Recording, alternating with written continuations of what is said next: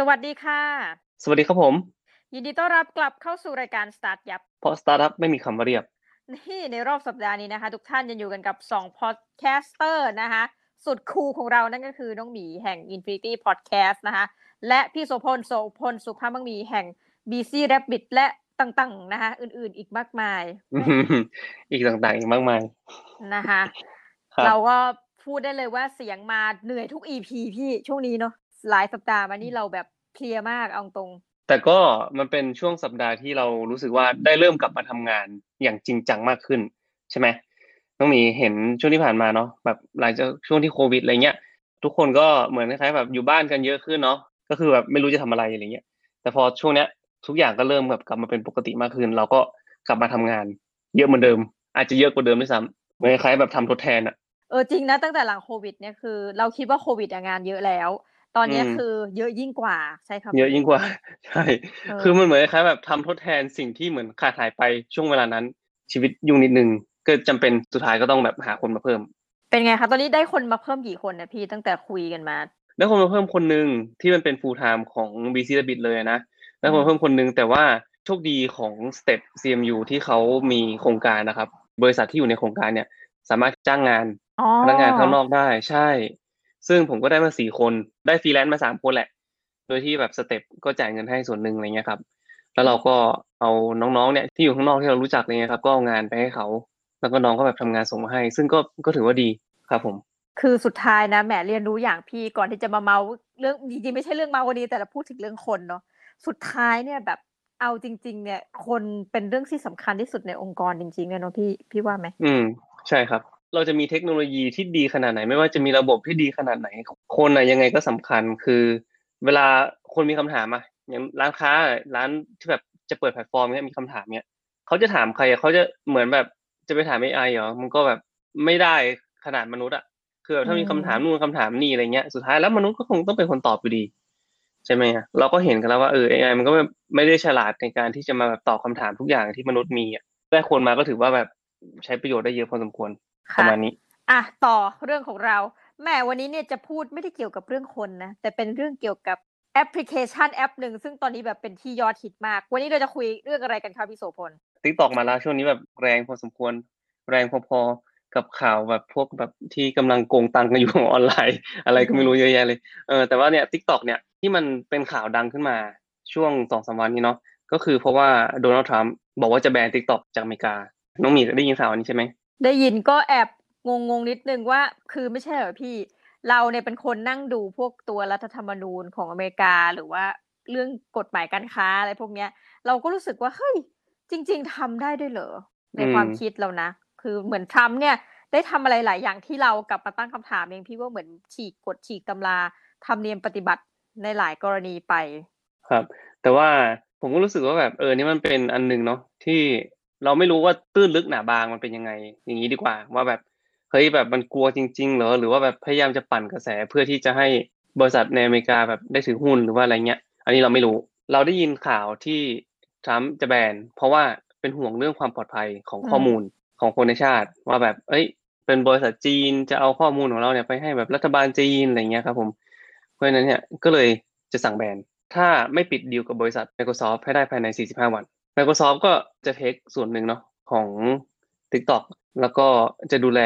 ใน 5 ประเทศมั้งคือแบบอเมริกา แคนาดา นิวซีแลนด์ ออสเตรเลียอะไรเงี้ยครับ ก็จะดูแลในส่วนนี้ไป อะไรประมาณนี้เหมือนคล้ายๆกับแบบว่า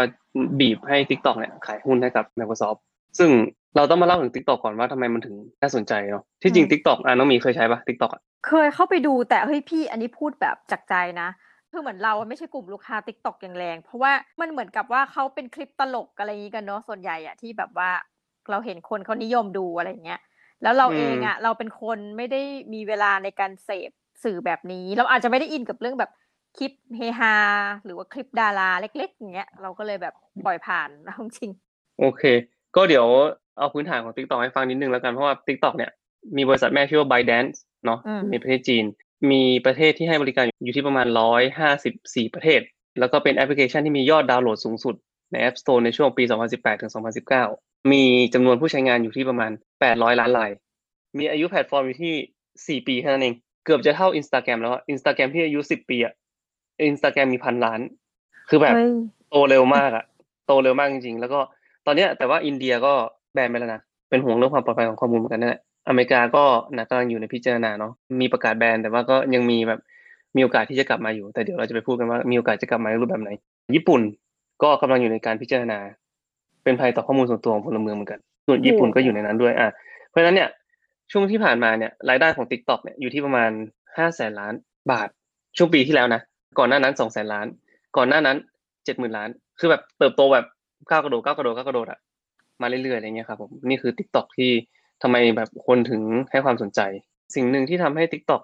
กลายเป็นว่าทำไมคนถึงสนใจมาก แล้วก็มันแบบ ไม่รู้ว่าเป็นเพราะโควิดด้วยหรือเปล่าเนาะที่ทำให้มันแบบบูมขึ้นมาอย่างรวดเร็วที่คนหันมาเสพอะไรที่ผ่อนคลายอะน้องมี คนก็เลยหาทางอาจจะหาทางออกว่าเฮ้ยอยากจะมีอะไรสนุกสนุกได้ทำกัน แล้วก็เริ่มมีคนมาเต้นเริ่มมีคนเอาคลิปตลกลงมาทำอะไรเงี้ยก็กลายเป็นว่า TikTok ก็เริ่มได้รับความนิยมมากขึ้นในช่วงนั้นเนาะแต่ว่าตอนเนี้ยกลายเป็นว่าก็มีปัญหาอีก ว่าจะทำยังไงกับ TikTok ดี อย่างทรัมเองอะ ก็เริ่มมีปัญหาแล้วว่าแบบเป็นความปลอดภัยของข้อมูลของประชากรหรือเปล่าเนอะตั้งแต่ช่วงปลายเดือนที่แล้ว พอมันมาวันที่หนึ่งเนี่ย ก็กลายเป็นว่าทรัมก็เปลี่ยนใจเนี่ยกดดัน b y d a n c e บริษัทแม่ของจีนเนี่ยให้ขาย TikTok ให้กับบริษัทในอเมริกา Microsoft เนาะ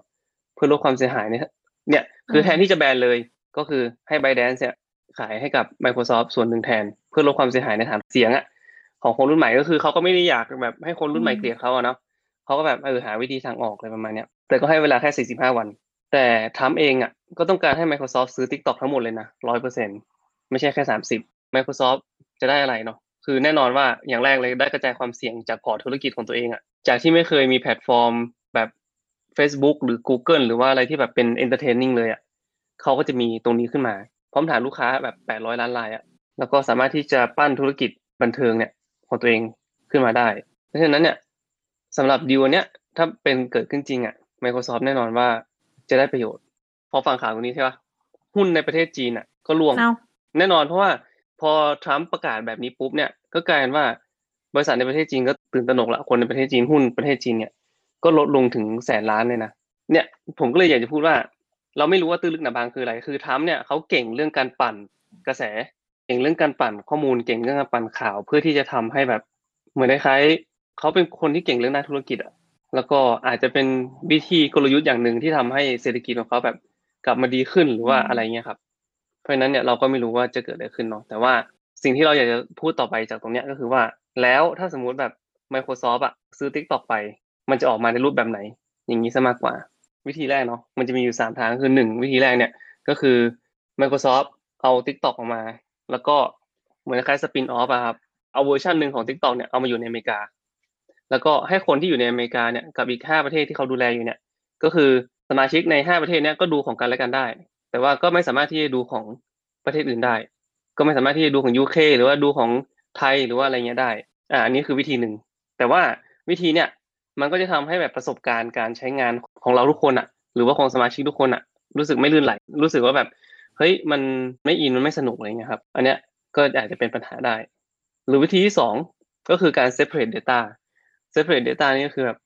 เอาข้อมูลของห้าประเทศที่ Microsoft ดูแลเนี่ยก็มาอยู่ในอเมริกา แล้วก็ข้อมูลของที่อื่นก็อยู่ในของ b y d a n c e ก็ดูแลไปอะไรเงี้ยครับอืมอ่าแยกข้อมูลกัน วิธีการเนี้ยมันก็เหมือนคล้ายๆกับแบบอืมมันก็ยังไม่ดีพออะเพราะว่า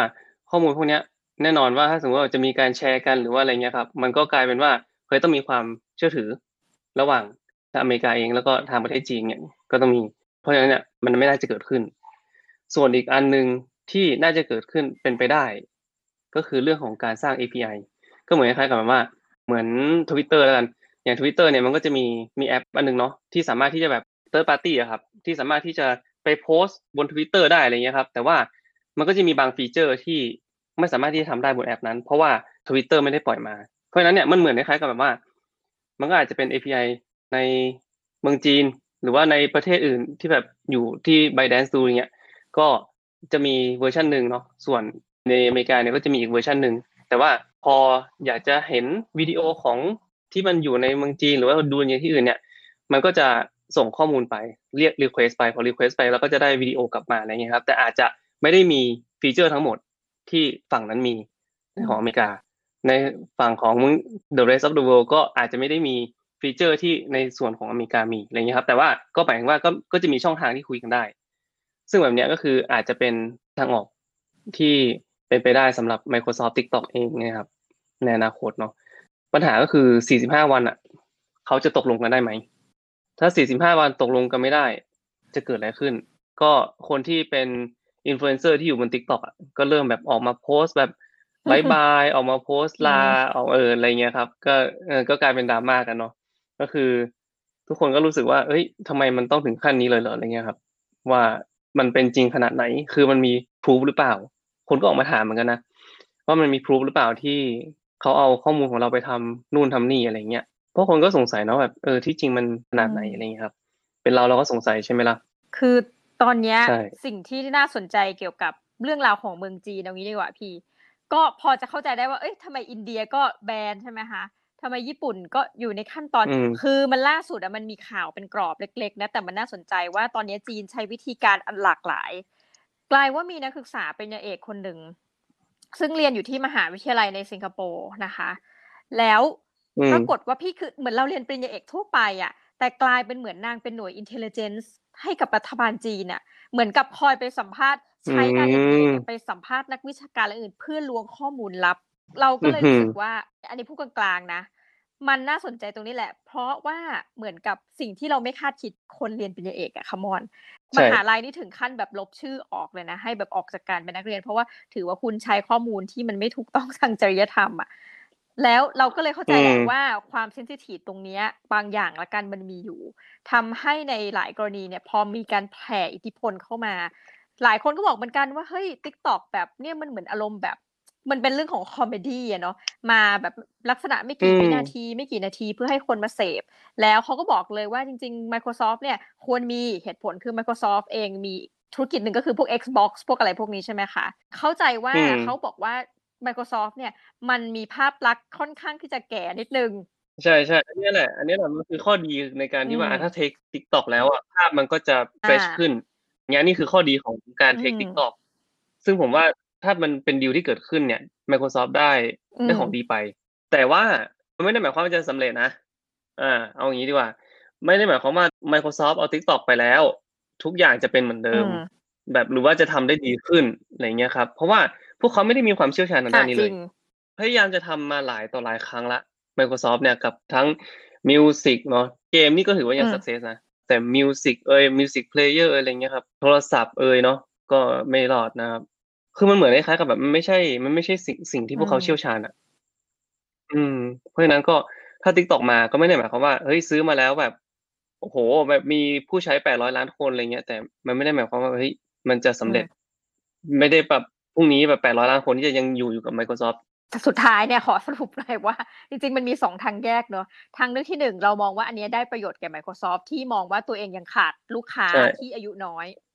อ่า หรือการปรับอืมภาพลักษณ์ไว้ง่ายให้แบบเป็น user friendly สำหรับผู้ใช้งานกลุ่ม Gen Z อะไรพวกเนี้ยเนาะ TikTok เนี่ยถึงแม้ดูขำๆดูอย่างนั้นอย่างนี้เนี่ย มันอาจจะได้ข้อมูล Data ในลักษณะขนาดก้อนใหญ่มาก ซึ่งอาจจะเอาไปทำอะไรวงเล็บก็ไม่รู้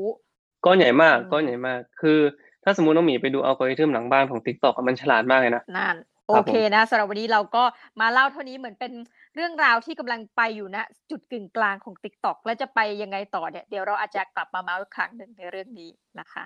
ใช่ครับผม เพราะว่าที่จริงเราไม่รู้หรอกว่ามันจะยับหรือไม่ยับเนี่ยเพราะว่าที่จริง TikTok ก็ยังถือว่าเป็นสตาร์ทอัพอยู่อืมถูกปะสี่ปี ต่อจากเนี้ยเราไม่รู้เลยว่ามันจะเกิดอะไรขึ้นมันอาจจะแบบไปอืมเลย หรือว่ามันอาจจะ โตขึ้นกว่านี้เราก็ไม่รู้อ่านะคะครับผมสำหรับวันนี้นะคะก็ต้องขออืมขอบพระคุณท่านผู้ฟังทุกท่านมาก ๆ ที่อยู่กับเราจนจบรายการ และเดี๋ยวสัปดาห์หน้าเรากลับมาพบกันใหม่นะคะ ระหว่างน้องหมี vs พี่โสพลสุภาพมังมี แห่งรายการสตาร์ทยับ สวัสดีค่ะ